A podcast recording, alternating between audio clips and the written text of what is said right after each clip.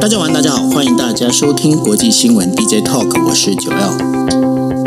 Hello，大家晚安，那我是 Dennis。是，今天时间是二零二二年的十月二十六号。那在跟大家在聊五则国际新闻之前，同样的哈，我来跟大家聊一下，呃，就是想要带给大家的日本新闻。最近的话，有我很多的朋友在问我，就说，哎呀，就那个日元啊，好像贬值贬到那个状况哦。其实我想去买房子，你说好不好？那呃，跟大家讲一下，就今天的日元的话，大概维持在一百四十八块左右。那 NHK 在两天前呢，访问了就是之前的日元先生那个呃神原之呃神原先生哈，然后呢问他的时候，那神原先生大概讲了一下，就是说呃他认为哦，即便是日元跌到一百七十块哦，就是他都不觉得那是值得惊讶的事情哦，就是说因为按照现在的整个一个贬值状况，但是今天要跟大家讲的哦，不是日元贬值这件事情，而是要跟大家讲，如果你有打算要到日本买房的话。我必须要跟大家讲一件事情，请不要，请不要，请不要哈！我讲三次，为什么讲三次呢？因为我今天刚好去电视台录节目，那录节目的时候，发现还是有一些人哦，那我在讲，就我们就不要，我就不要直接指名道姓哈，就是说，还是有一些名嘴呢，他会鼓励大家可以去到日本买房子，但是我必须跟大家讲，日本买房其实呃，如果你真的想要去日本买房的话，那呃，我强烈的跟大家建议，就是说你。大概去思考几件事情。第一件事情就是你会不会讲日文？OK。那第二件事情，你到底有没有打算住在日本？好，那第三件事情，你能不能把你过去在台湾买房地产的经验值全部去掉？为什么是这样讲？哈，第一件事情就是说。今天如果你是买一个住宅的房子，你如果说到呃日本去的话，我必须跟大家讲，因为日本的这个地价哦，它本身涨得并没有那么的快。那没有那么快的一个情况之下呢，所以说大家如果过去想要就就是哎那个涨价赚赚差呃价差这件事情，各位这是不可能的事情啊。所以说你到那边你只能呢就买房当就是租当等于说当房东啊，然后你把房子租出去。那另外的话，因为你要租出去当中就会遇到几个问题。第一个问题就是说，你如果是个外国人哦，我们如果说这些底下有日本朋友，大日本之外日本的朋友大家就知道哦。呃，外国人在呃日本是没有办法在银行开户头的哦，你必须要在日本是有呃，就是等于说在留居格呃居在留就是在留证，或者是呢你是日本人，你才能够开一个就是银行的 account。那你想一下，如果你今天把房子租出去，但是你没有银行 account，那怎么办呢？钱怎么汇给你呢？那当然就是请呃我们在讲管理公司代收。好，那再问一个问题，管理公司你能够信任吗？哦，那这就是另外一个问题了哈。那大家也。可能会讲说不，没有关系啊，我可以去买房，我可以当民宿。呃，现在在日本民宿并没有那么好做哈。那所以呢，这个部分的话要跟大家提醒。那除了这以外，其实还有一些很林林总总的一些手续啊，这些相关的巴拉巴拉这些问题哦。所以说，呃，在日本呢，如果你你想买的是住屋，买买买的住房的话，我真是建议千万不要。但是呢，在其他的一些，因为不动产本身它，其实有各种不同的哦，就是形式在日本。那在不动产形式当中还包括除了住宅之外呢，还有商办，然后商业大楼，然后还有仓库，还有停停车场。那还有包括了露营场，还有包括了甚至渔业渔业权或者是林业权哦，这权利它都属于不动产的一支哦。所以你如果真的想要，就是说，哎，我今天我手上有很多的日元。我满手日元，我想要去那边花的话，那当然就是考虑的话，有很多考虑方式，所以千万不要执着在做住宅不动产这件事情上哦，因为这当中的话，曾经呢，日本有很多，因为我知道，我今天我听到，我在整个下一哦，就是说，在台湾的话，有一些就是呃中介啊，他就告诉你说，哎呀，因为你人人在台湾吼，那然后你就你就等于委托我之后来帮你做这些事情，但是我必须要跟大家讲，在日本，就是光是在日本的日本人。哦，他们就有很多的这样的发生了很很多起的案件，他什么样呢？就比方说你是住在福冈，然后他告诉你说大阪有一间有个物件，那你可以去那边买，那你可以去那边买，但但是跟你讲说，哎，你现在就没办法去，因为它里面有住人，所以你没办法看房子，但是你相信我，我们这不动产我们可以把事情做得很好。但是他在那个呃里头的话，其实这这根房子他可能没有一个好的管理公司，他甚至可能是有发生过凶案的一个住宅哦。但他没有跟你讲，他为什么可以不用跟你讲？因为呢，在日本有个法律是这样的规定，就是告诉你说，今天如果他是一个就是凶案的一个发生凶案的一个不动产的话，只要有就是在这凶案发生之后。告诉准备入住的这个人就可以了，什么意思呢？也就是说，A 他是在凶案发生之后住进去，那他这个不动产他有权，他有义务要告诉这个 A，这个不动产他曾经发生过命案。但是呢，当 A 退租之后，B 要再搬进去的时候。不动产的这个就是这个就是房屋的所有权人，他就即不管他要租或是要卖，他就没有义务告诉 B 说这事情在 A 之前曾经发生过什么事。那所以呢，这就是会有很多这样的一个状况发生。所以呃，像我今天在上节目的时候，就就有有教授就讲说：“哎呀，你不要相信日本人，日本人其实他们是东西很透明啊，很很巴拉巴拉这些东西。”我必须要跟大家讲，我一点都不觉得，因为只要是人哦，都是有人性。那这人性的话，当然有善有。二哈，那这一点的话是跟大家提醒，在日本，如果你想真的想要买房的话，请三思而后行哈。那如果你认为就是说，那如果我现在日元买了，那然后如果他他到时候日元。可以又变是日元涨出来涨起来的话，我不就可以卖掉了吗？那这个房子不是赚了吗？那我就问大家一件事情，那你干脆你就去买日元，到时候你把它买买一堆买进来之后，你直接卖日元就好了，你也别去买房子了嘛，不是吗？所以呢，这些事情的话，如果大家想投资的话，这一点很重要，要跟大家说一下。好，那我们进入我们今天的五则新闻哦。那第一则新闻要跟大家来聊的就是德国财政呃财政部长林特纳呢，他在今天晚上接受日本经济新闻访问的时候，他就说哈，他说德国目标呢是要完全消呃取消从俄罗斯进口能源。他说呢，德国他现在该做的事情是要。更立刻紧急的哦，将它的能源多样化，而且呢，要尽快的能够再从这个俄罗斯天然气供应上整个独立出来哦。他说，即使啊，即使说要面临到高昂的燃呃燃料成本啊，这些风险。都要必须要对俄罗斯保持这个强硬的态度哦。那这个林特纳呢，他同时也是执政执政联盟当中自由民主党就是 FDP 的这样的领导人哦。他表示呢，逐步淘汰俄罗斯的天然气呢，并且到零依存这件事情是非常重要。那可以取代的一个方案包括了储存液液态呃天然气的这样的一个空间，还有呢再生能源以及欧洲的天然气开采啊这些相呃相关的这些事情呢，都应该去做，而不应该是屈服于俄罗斯的压力。那德国呢，现在已经也是决定了，原本在今年准备今年年底准备淘汰的核电呢，由于今年冬天的那个能源需求上升哦，所以呢必须做好准备。那所以说他们现在呢也会推迟哦，推迟这个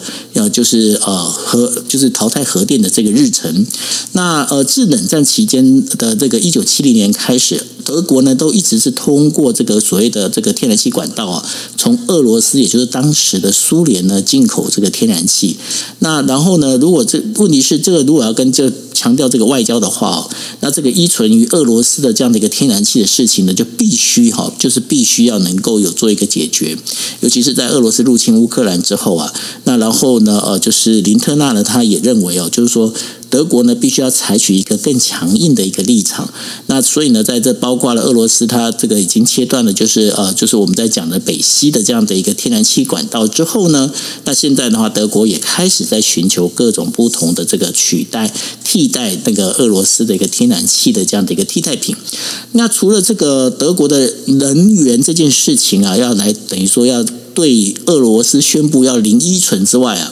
然后德国知名的这个汽车啊，我们在讲的就是奔驰集团呐、啊，他在二十六号也宣布哦，就是要退出俄罗斯。那整个一个奔奔驰公司呢，他要把负责生产的这个子公司的股份呢，全部卖给当地的汽车哦啊的汽车公司。那然后呢，因为现在最主要原因是因为俄罗斯入侵乌克兰的时间现在已经长达八个月了哈。那这八个月时间的话，其实这个对于呃奔驰汽车来汽车来讲哦，其实它是一个蛮大的一个损失哦。呃，因为呢，在二零一九年的时候啊，他们才刚投资了二点五亿的欧元呢，在莫斯科的郊区盖了一间工厂，准备生产就是这个奔驰汽车的一一级一系列还有 SUV 的这样的一个车子哦。那现在整个扰乱了这整个俄罗斯国内的一个供应链呢。那所以呢，现在等于说呃，奔驰汽车呢也决定了就是要认赔出场。那另外的话，呃，韩美呢他们共同的一个军事呃军事演习哦，这是四年来以呃四年以来哦第一次公开的来表示哦，那等于说公开这个等于演习的这个项目跟内容哦，那可以确定的这个的确是针对于北韩的核实验来所做的这样的一个事情哦。那我们在昨天也跟大家提到了，因为呃就是。现在有很明确的证据，就是说北韩呢很可能会在这第七次的这样的一个呃飞弹试射当中呢，会来做进行核实验。那不管是南韩也好，或者是美国也好，也都在在紧锣密鼓的在等于说在非常关注这件事情。那除了这个北韩的这个核实验之外呢，俄罗斯政府呢，它也在二十六号的时候就通过，就是通过这个。管道呢，告诉美国，就是呃，这个俄罗斯准备啊来进行所谓的包括洲际导弹的这样的一个核战略作战部队的演习哦。那对这件事情，而且俄罗斯呢国防部他们也公布了一个、呃、一段视频哦，来显示从呃舰艇上发射这个导弹哦，然后击溃的这个部分。那这整个部分的话，其实是跟核攻击呢，这最主要这个跟核攻击应付核攻击这件事情是有关的哦。那当然这件事情对于北呃不管是美国或者是其他的这个呃西欧国家来讲的话，他们也都会更加的紧张跟关注哦。那另外跟大家很久没有跟大家提到的有关于缅甸，那缅甸呢，缅甸空军呢，它在呃就是最近哦，就是直接就是袭击了缅甸北部的这个就是反抗军的一个组织。那相信呢，这个可能造成了到包括数十人的伤亡哦，这当中有六十人上升，然后数十人这样的一个受伤哦。那这当中并不是只有反抗军。还有一些平民也遭受到轰炸哦，那使得呢国际间呢来谴责这件事情。这国际间包括谁呢？包括了英国跟美国哦，他们在呃缅甸的这个驻缅大使馆呢，强烈的谴责这一次的空空袭哦，认为呢就是呃缅甸军方呢无视保护保护平民的这样一个责任。那我们也都知道，这是缅甸这个部分呢，其实缅甸最近的话，这个军方啊对于这件事情，他们不仅是在做空袭啊，甚至呢还会绑架，就是呃这个。我们在讲记者哦，有个日本记者呢就被绑架之后呢，这个部分他也被判刑哦，等等之类的这样一个事情。那我们也这这个缅甸接下来的这整个一个就是。国内的情势会是怎么样？我们还会持续的帮大家进行关注。那另外聊到了就是有关中南美，中南美的巴西哦，巴西总统选举将在三十号的时候要进行投票。那左翼的前总统卢拉呢，他的支持率高过现在的就是右翼的这个总统哦，这个博尔索博尔索纳罗。那现在目前的竞争非常激烈呢。那当然激烈最主要状况就是大家就开始就是。丢泥巴啦，相互抹黑啦，做这些事情。那根据呃民调公司他所进行的一个民意调查里头啊，就是左翼的这个卢拉的支持度大概是百分之五十，而那个把呃博尔博尔索纳罗呢，他支持率大概百分之四十三。其实大家可以看到，这个整个数字的话也在于伯仲之间。那对于这个接下来的话，这个整个巴西，巴西如果由这个我们刚刚提到的由左翼的这个就是呃就是卢拉哈，他的一个等于说支持的。这个支支持度拉高之后啊，对于整个全球的这个整个一个我们在讲的国际态势、国际均衡当中会有什么样的影响呢？那这也是我们值得关注的。最后要跟大家聊到的，就是有关于巴黎协定哦。那巴黎协定大家都知道，大家就是呃在呃。俄罗斯入侵乌克兰之前呢，呃，大家在巴黎协定上面都已经纷纷定出了，嗯，我们的碳排布标。那我可以跟大家讲一下，美国的碳排目标呢是说，在二零三零年的时候，将要比二零零五年呢减低百分之五十到百分之五十二的碳排。然后欧盟呢，它也决定在二零三零年的时候，要比一九九零年呢减少百分之五十五以上的一个碳排。那日本也宣布了，嗯，我们在二零三零年的时候，要比二零一三年度呢。减少百分之四十六的一个碳排，那中国讲的更口气更大哈，他说这个到了这个二零三零年的时候要达到碳啊，等于说呃。碳达峰，那到二零六零年的时候要实际的零碳排哦。那印度呢，他也宣布说，他在二零七零年的时候要实行零碳排。还有一个就是现在的这个整个全球最大的动乱的一个渊呃的一个等于说根源呢，就是俄罗斯。俄罗斯宣布呢，二零三零年为止呢，它的一个零碳排呢，要跟一九九零年相比要减少百分之三十，到二零六零年的时候要实行零碳排。但是现在的话，我们在讲的就是说，因为整个俄罗斯入侵乌克兰之后啊。这一个目标呢，大家相信这个，因为就是整个一个碳排目标，可二零三零年的时候可能不会减少，还可能会比二零一零年的时候增加了百分之十点六哦。那这整个一个状况里头的话，我们在讲说，因为战争所引发的这整个一个地球暖化的现象。再包括大家肯定会发现呢，如果你是住在台湾的话，呃，最近的台风好像都不太来吼。那不太来这个状况的话，其实它所造成有很多的一个影响啊。它什么样的影响呢？它这个等于说是一个气候暖化哦。那如果大家可以去找呃郑明典郑明典主任的他的脸书，也可以看到，他也提到一个，就是说呃黑潮开始就是蛇形哦。什么叫黑潮蛇形啊？黑潮我们都知道，就是它是在太平洋沿岸哦，这个鱼等于说。鱼群啊，你大家如果看过尼莫就知道哦，那有有点像是海洋的那个高速公路哈。那在等于说鱼群他们整个快速的一个通道里头啊，那在日本的话已经出现了黑潮蛇形，也就是说原本应该是在呃南日本这一边，也就是包括关西以关西以西的这一块的这个海域所生存的这样的一个渔获，它开始呢是往北走了，在北海道，比方说像是秋刀鱼啊这些鱼。在它北海道那边可以抓得到了，那但是呢，相对的哈，像鲑鱼啊，鲑鱼鲑鱼呢，它反而会减少，因为鲑鱼原本是生存在那个呃北海道附近哦。那鲑鱼它可能产卵之后，它的幼子它会等于说会在海洋放流哦。但是幼子放流之后，刚好遇到那个谁，遇到那个就是沙丁鱼跟秋刀鱼的旺季，那沙丁鱼跟秋刀鱼就把这些鲑鱼鲑鱼小鲑鱼子呢，只有小鲑鱼啊，不是小鲑鱼子，小鲑鱼全部把它吃掉哦，那造成鲑鱼减产。也就是说，这整个一个气候的暖化，可能造成了包括全球的食物链的一个最主要的一个问题哦，还有包括渔获的问题，这都是一个相当相当难解难解的问题。但是现在也面临到一个重点，就是什么呢？就是刚刚也跟大家提到了，你看像德国，德国他们就呃宣布了，就是说哦，我们那个。这个能源的部分的话，可能就是要继续啊，包括那个核电的部分，它我不停工了哈，我不废除了。那然后呢，再包括了就是说，哎，那现在的这个零碳排的这个时程呢，可能有往后推移哦。那这对于全球人类来讲，看起来都不是一件好事。OK，好，那这就为大家带来的五则国际新闻哦。那我们接下来把时间交给 Dennis，让 Dennis 来就这五则新闻里面帮我们大家做分析。Hello，Dennis。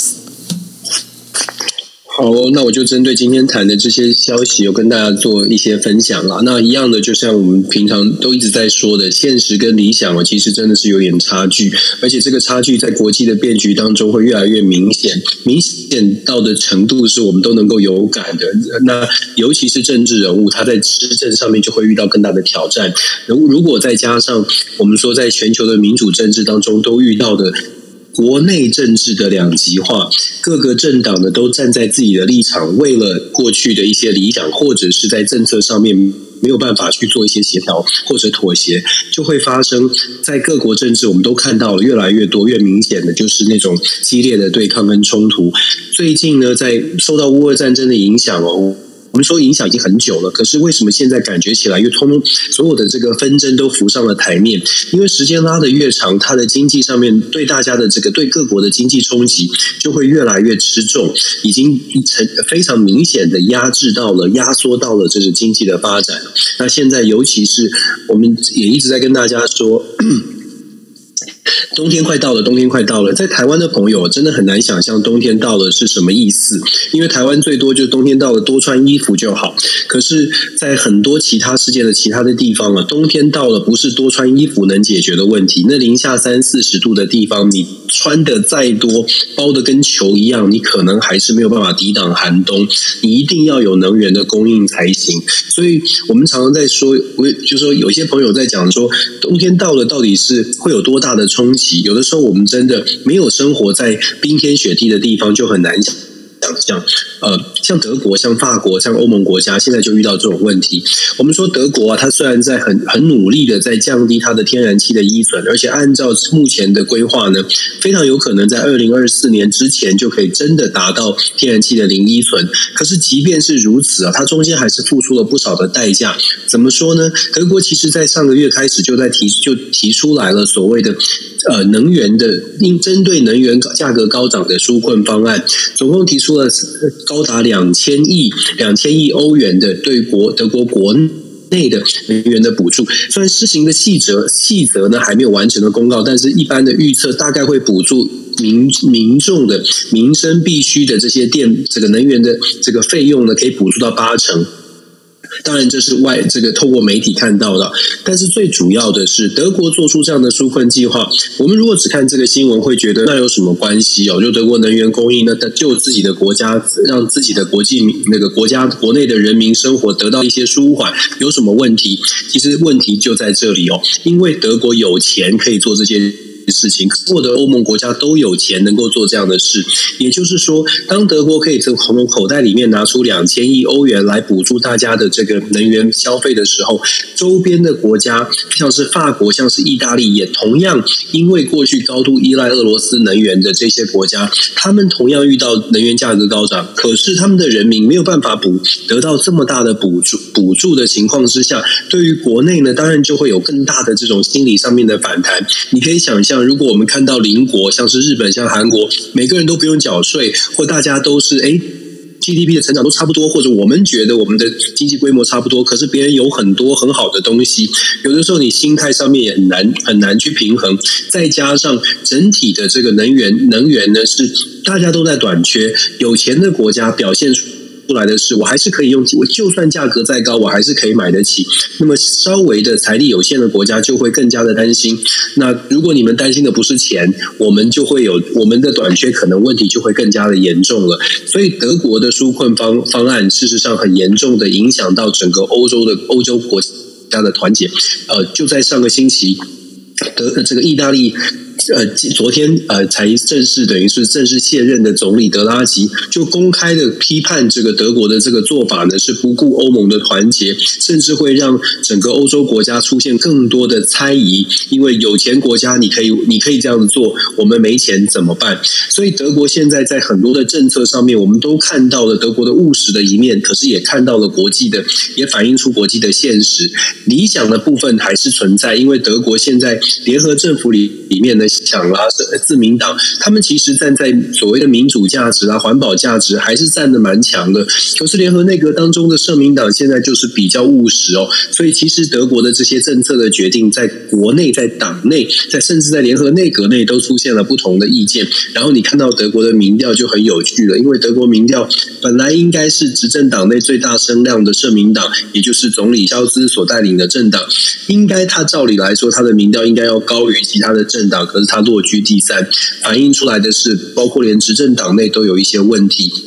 那我们再看其他的德国的其他的政策，大家看新闻可能就看到了德国很大的这个。出口港很重要的城市叫做汉堡市，汉堡市的这个货运港呢，它最呃这这两天就传出来，它要让中资入股了。中资入股汉堡港了，当然你可以想象，引发了正反两面很大很大的争论在德国内部。一方呢，包括我们刚刚说的绿党跟自民党，就会认为说，我们这个传递出来的价值不对哦。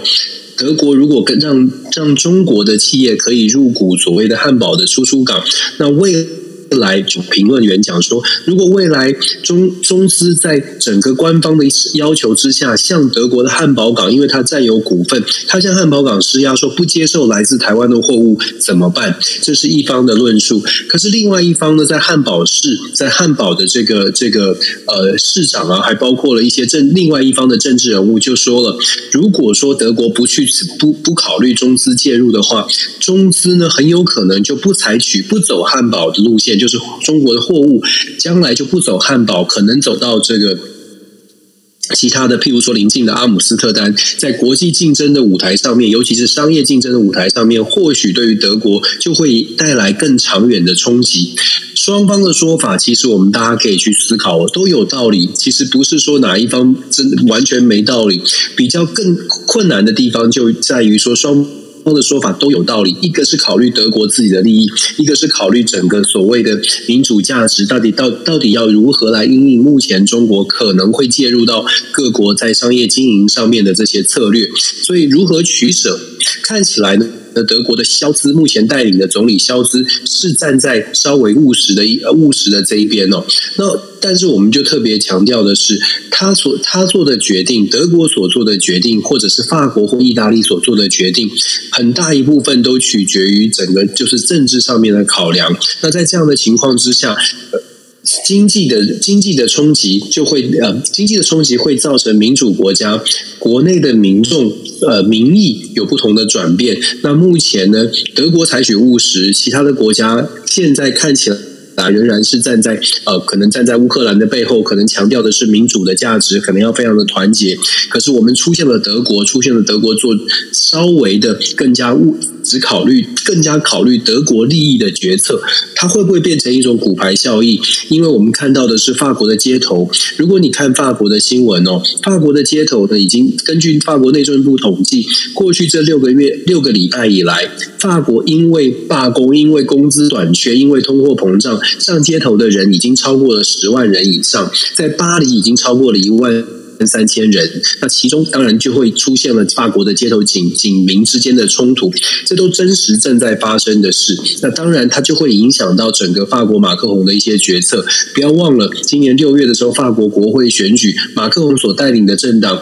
并没有在国会当中取得绝对的多数席次。也就是说，马克宏的施政看到了这些抗争，看到了通货膨胀，看到了经济冲击，马克宏能不能完全的？继续跟着所谓的美国的路线来走，我觉得这个都是我们要去思考的。所以，我们看现在的乌俄战争啊，我们看到的是越来越多的。越来越多的挑战等着欧洲的国家去做出一些判断。那再来，我们说，那就把它拉回到我们的东北亚，更加的紧张哦。我们一直在讲说，朝朝鲜半岛的局势看起来更加的剑拔弩张，看起来像是那个表面张力那杯水已经快要爆出来。可是我们还是有一些讯息可以跟，就是说有一些观点可以来分享。首先是我想谈谈美国对于这个朝鲜半岛局势的态度。你可以看到，对朝鲜的局势，美国的态度是蛮强硬的哦。Wendy Sherman 访问日本之后呢，特别去强强调说美日韩三国的联盟，而且军事演习会强化。而且美国昨天 Wendy Sherman 的公开的发言呢，就说如果北韩持续进行核试验的话，美国会得到最强最强的反制，其中包括了核反制。这个说法呢是很强的，而且是之前都没有采没有用过的。那美国的这样的强力的说法，当然就引起了比较，就日本韩。国更愿意跟美国站在一起了，所以你我看昨天就是十月二十六号，Wendy Sherman 造访日本，然后成功的拍了一张照片，是日本、韩国、美国三个人站在。三三方的代表站在一起拍照。如果大家记得的话，之前 Wendy Sherman 也做同样的事情，可是不但会后没有共同的声明，而且三方的日本、韩国还不愿意一起拍照，你就会开开始看到这个呃关系出现了微妙的变化。主要的原因就是因为整个朝鲜半岛的局势确实让日本、韩国可能可以稍微的放下一些旗舰。当然，对美国来说也是哦，很重要的一个进展，就是终于把日本、韩国可以把历史渊源。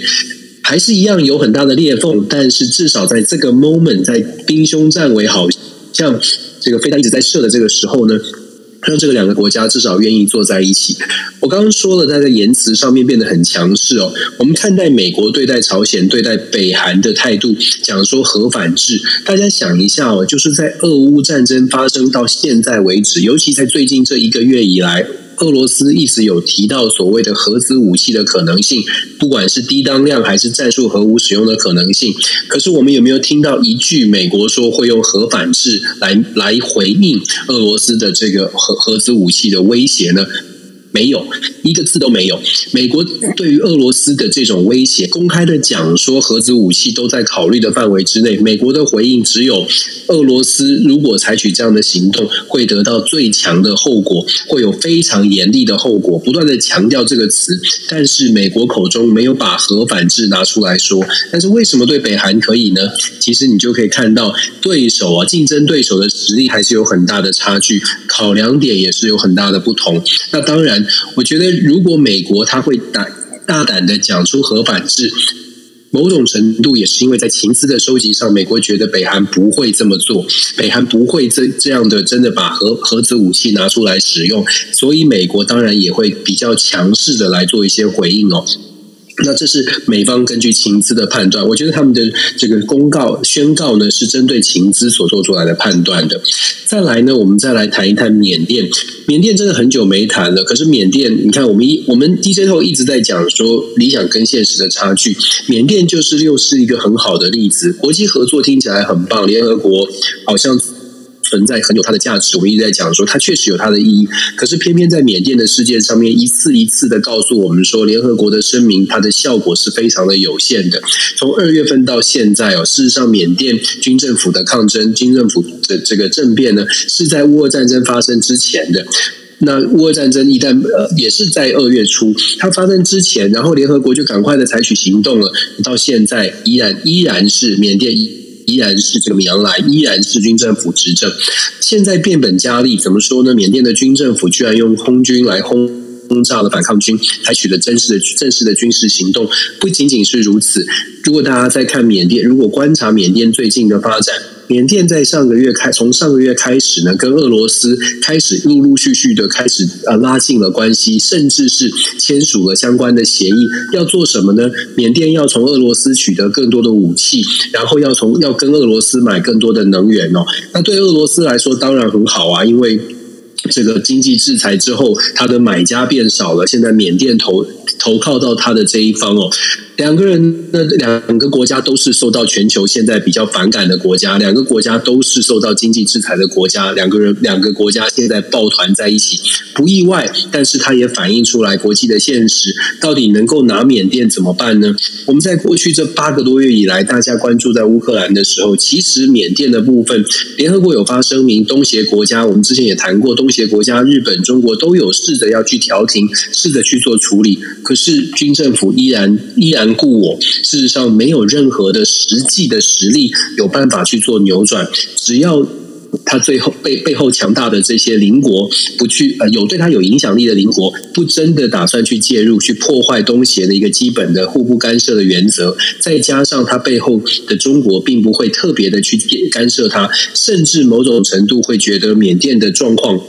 可以变成一个例子，告诉全世界：哎，美国所主导的所谓的联合是国际国际合作，它的它的作用是有限的。多方的考量之下，缅甸现在告一再次的告诉我们，其实呃，现在的世界哦，它的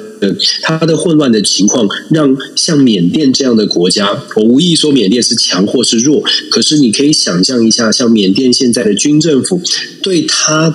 的判断，在他的判断里面，世界没有什么国家可以 hold 得住他，这是一个很令人担心的状况。中型的国家，甚至稍微小型的国家，现在都觉得国际上面没有任何的秩序可言。每一个国家，只要我想做，我就应该现在就做，然后再来看看到底会有什么样的反弹。如果没有任何的反制，就会开始进一步的去扩。进一步的去达成他们想要达成的事，我想这个是在全球政治目前的混乱混局当乱局当中变局当中，我们真的在台湾要去思考的。如果真的是没有反制的力量，所以缅甸现在走上走上走到现在这样，我们接下来可以再再观察一下全球到底世界到底用什么方式来缅甸来来解除缅甸的缅甸的问题哦。我个人没有那么的乐观，我觉得可能大家还是就让缅甸做他们的缅甸，可是。比较无奈的是，缅甸的民主运动，缅甸的一般的人民恐怕还会受，还会是还会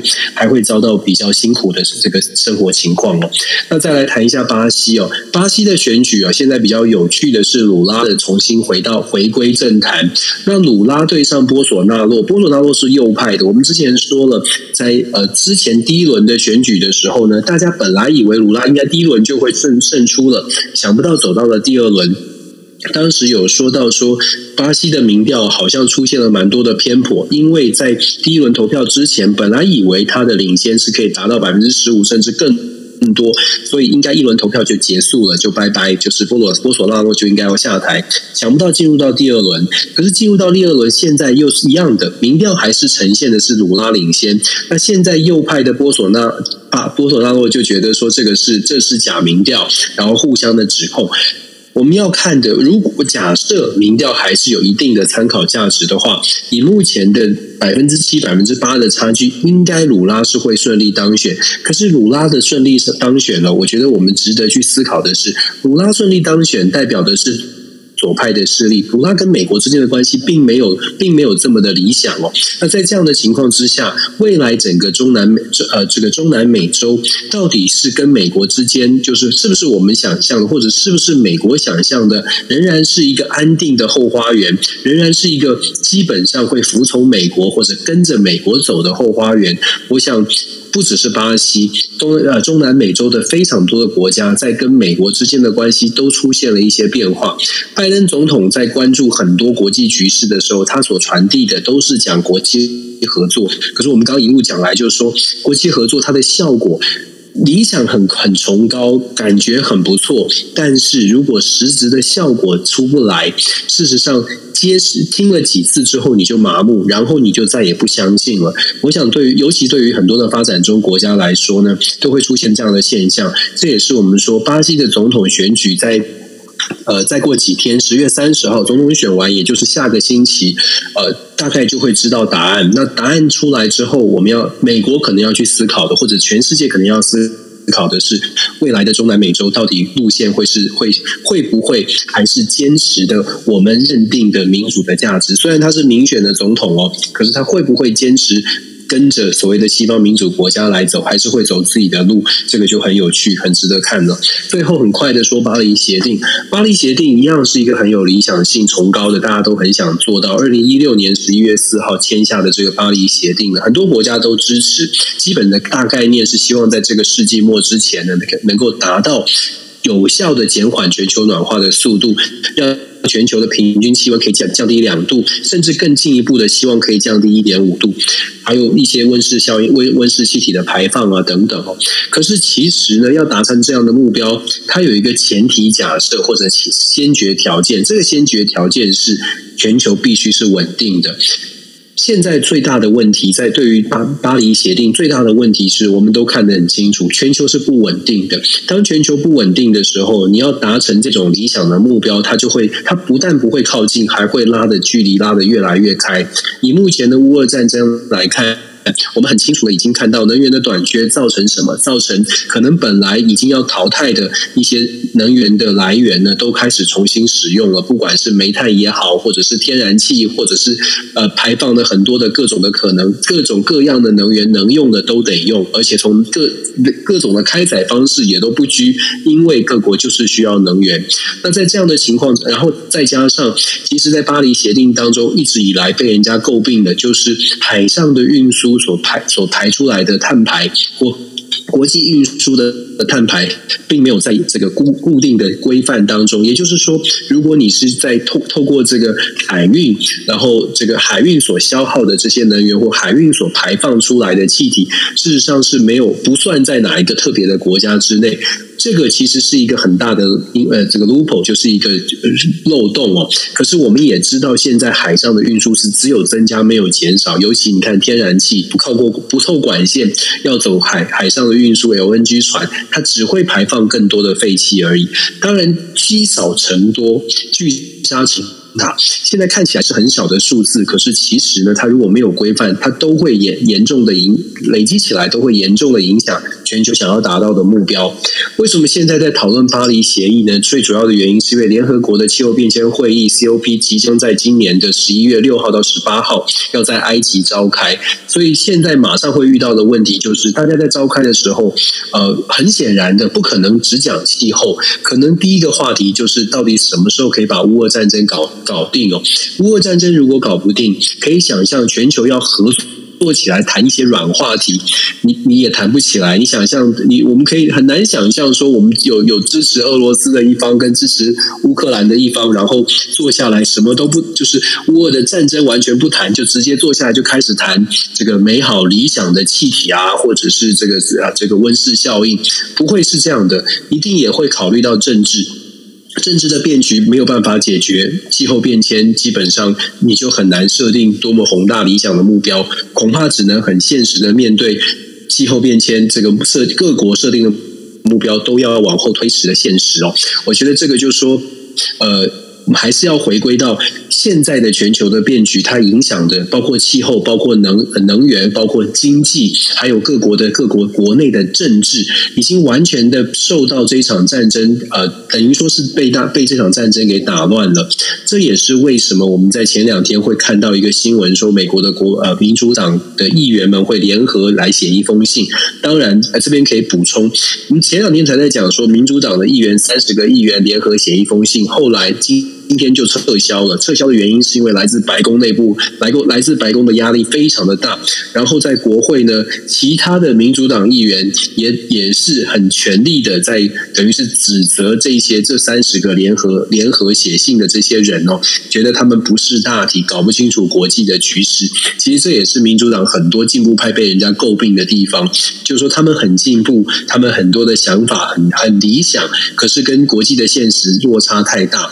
为什么？说这么说呢？我们之前分享的这三十个人联署的这封信，要求拜登总。总统在乌克兰的战争上面要想尽办法用外交的手段来来做这个斡旋，让大家坐上谈判桌。这个刚好跟共和党所讲的是类似的，而且共和党是更积极的说，如果共和党取得了众议院的主主这个呃过半的席次之后，共和党将会裁减对于乌克兰的支持，因为共和党认为说这个钱不是花在刀口上。总而言之，民主共和两党在乌克兰的议题上面现在出现了分歧。这三十个人写的信。等于是有点白目的去应呼应了共和党的说法，也就是现在的拜登政府在乌克兰的策略上是失败的，是无效的，所以就得到了很大的这个拉力哦，也就是来自民主党的责骂。当然，我也得到了有有一些有趣的消息，是白宫是非常火大的，这个来责备这些年轻的进步派。这三十个人相对来说是比较年轻哦，对于国际的事务确实是稍微的没有这么多的认识，所以他们呃正式的宣布呢撤回这封信。主席呢还还特这个联联署的发起人呢上面挂头牌的人还说这是幕僚。的信，这个我们最后我们只是在讨论过程，想不到幕僚就擅自做主张把它发出去了。很显然这是借口，因为这不会发生，但是就是要推，大概要推卸责任哦。不过也推不掉了。总而言之呢，这三十个人现在是民主党内的这个这个头头痛人物，他们也承受到，他们也会承受到不小的压力，就是了。美国政治蛮值得关注，我们继续看下去。其中选举快到了，有一些人呢，可能可能也可能也也会也也要。说拜拜了吧？我想，好，简单来分享这些，呃，也不简单，讲了蛮多，谢谢。是哦，所以呢，呃，其实刚刚在讲到，就是有关于呃，我们在讲巴黎协定的时候啊，其实最近的话，有一个就是过去的一个词啊，大概一九九九一年的时候就出现的一个词哦，叫做 greenwashing。那那个 greenwashing 呢，它成翻成呃中文应该叫做漂绿哦。它漂绿当然大家不要又联想到那边去哦，不是，是在想说哈，就是借由那个所谓的这个叫做什么，就是呃环境保护之名啊，那其实呢，它并没有，它是其实反其道而行哦。那所以呢，这个当中有很多的东西哦，我们就必须要再重新思考哦。我举个例子来讲，什么叫 greenwashing 呢？那呃，像在日本的话，他们就有在推一个东西，叫做就是使用那个。呃，哦，环保杯，那然后在咖啡厅里面用环保杯哦，那用环保杯，然后呢就觉得说，哎，这环保杯听起来，哎，好像比纸杯来的，嗯，更加的环保哦。但是呢，如果你仔细去看它的一个碳足迹哦，包括了它可能必须要去开车去接，去把这个东西载过来，然后呢，还有包括使用的漂白呃，等于说那个清洗剂，然后呢，这当中还有这整个清洗整个过程，啪啦啪啦全部加起来，据说跟那个。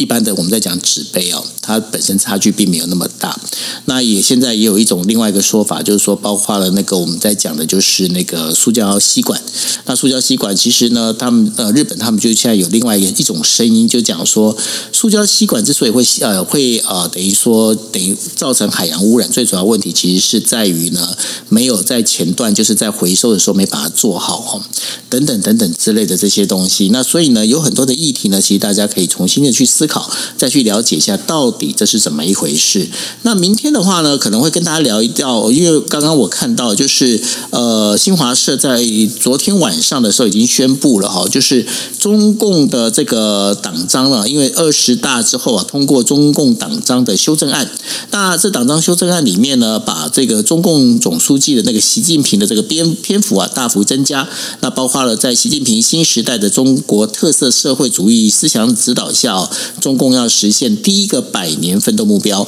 那当中的话还提到，虽然说没有提到两个确立，有提到两个维护。那这个部分的话，可能我们在明天的节目里头的话，会请 Dennis 来帮我们做分析哦。那另外，另外还有一个就是我今天刚好在从日本的电台里面听到一个讯息，我觉得还蛮有趣的，也可以跟大家分享。因为我想说，在最近的话，Twitter 上头的话有很多呃开始看到就是那个胡锦涛不是被架走嘛？他被架走之后，现在开始有去有更多就是他被架走之前发生什么事情。那也可以看到那个栗战书这个栗大叔啊，栗那个他本身呢，在之前的话，好像是胡锦涛那边要跟他要什么样的一个文件 file，那然后呢后来不给，那然后包括习近平也不给，那然后就等于说就后来后后续的事情发生。但是这有一个，我觉得有一个讨论还蛮有意思，大家可以去思考一下，明天再来请教一下 Dennis 哦，就是说呢，有人在讲说，你想想看哦，习近平要做这件事情是为什么？这是这是突发事件还是事前安排好的哦？那如果是事前安排好的话，那想想看这一场里面其实是不是借由这个胡锦涛啊，给其他的非习派啊，就是包括我们在讲的就是团派这些人呢，来一个等于说是杀鸡儆猴这样的一个做法哦？那会不会有是这样的一个状况呢？那这当中的话，其实诡谲多变哦。那明天再来跟大家讨论。好，那最后的话，Dennis，你还要帮大家做什么结论吗？嗯，没有，我们明天可以谈那个。不过，任何任何的政治动作，它都有它都有一定的算计。我们说政政治人物，尤其是一定到了一定的位置哦，你你呃你，我们看在解读他的行为的时候，都不能单纯的就是说这是一个突发的事件，一定有不同的想法的这个 rational principle 在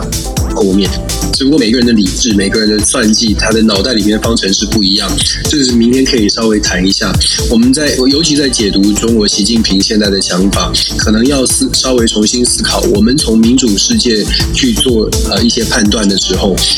他常常很多人会想说，呃，经济维持和平稳定会是一般领导人的脑袋里面所想的最重要的事情。可是对于非民主国家的领导人，他的经济稳定是不是最重要的事？我们之前有说过，这个可以思考一下。那当然，如果不是，如果如果不是他为最重要的事情，那么他想要表演的，他想要演出，想要呈现出来的。其实就是不一样的东西哦。但我刚刚我认同杰欧刚刚所说的，其实很有可能才想要传递的讯号就是，就是听我的，其他的就别说了。对啊，对，所以呢，这个部分的话，我们明天的话，我们再做比较完整篇幅跟大家来做一个解说。OK，好，那这就是我们今天带大家的国际新闻 DJ Talk。那非常谢谢大家的收听哦，大家晚安，拜拜。晚安，拜拜。